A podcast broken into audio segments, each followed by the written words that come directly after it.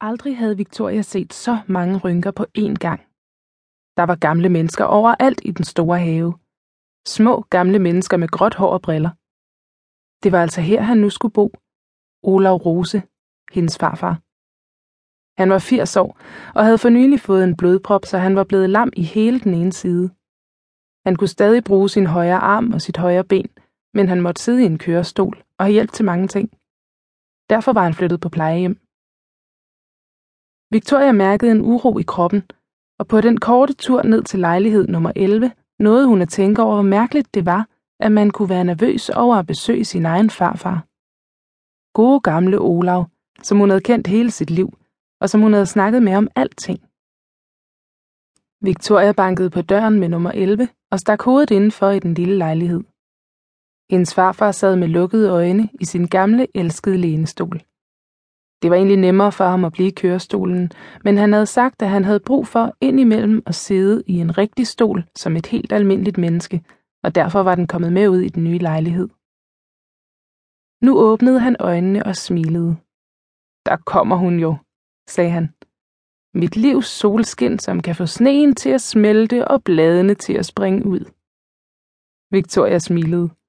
Sådan havde han altid sagt, når de mødtes. Hun gik hen og gav ham et knus.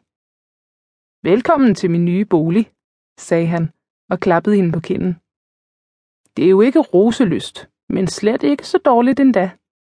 Sæt dig ned, min skat, og hold din gamle farfar med selskab. Jeg har bestilt kaffe til os. Det er sådan noget, man kan her. Et meget fint lille pensionat. Ola og Victoria havde drukket kaffe sammen, siden hun var fem år. Det var en hemmelighed, de havde sammen for hendes mor og far mente ikke, at børn skulle drikke kaffe. De mente heller ikke, at Olav skulle fylde hende med uhyggelige kriminalhistorier og lade hende være oppe, til hun blev så træt, at hun faldt i søvn på sofaen. Men farfar og Victoria var ligeglade. De bestemmer jo ikke her, havde han altid sagt. Her gør vi, hvad der passer os. Og Victoria var enig. Hun havde ofte boet hos ham flere dage i træk.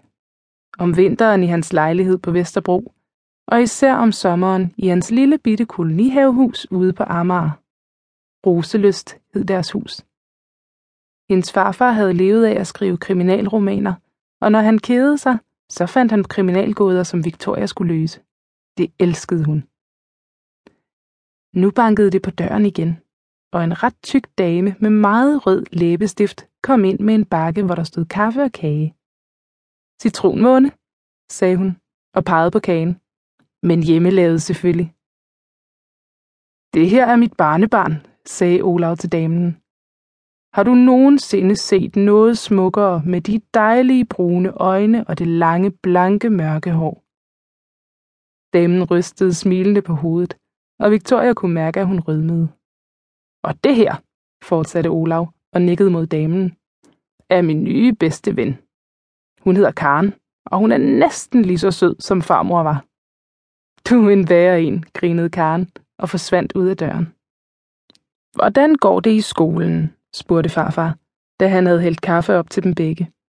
Altså ikke alt det kedelige med lektier og sådan, men det sjove og vennerne. Har Storm det godt? Han har det fint, sagde Victoria. Han blev 11 i går. Han fik en Playstation 4. De snakkede lidt om løst og fast.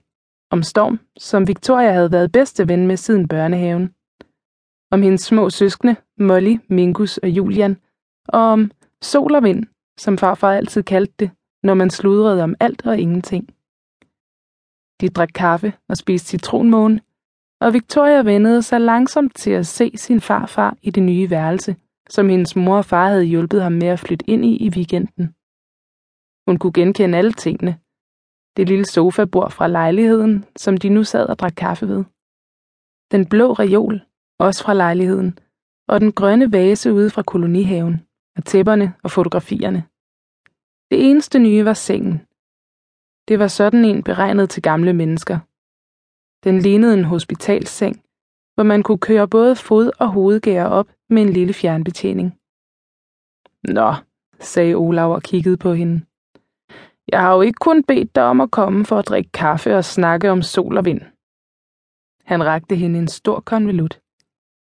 Jeg har lavet en gåde til dig, og hvis du kan løse den, er der en overraskelse til dig.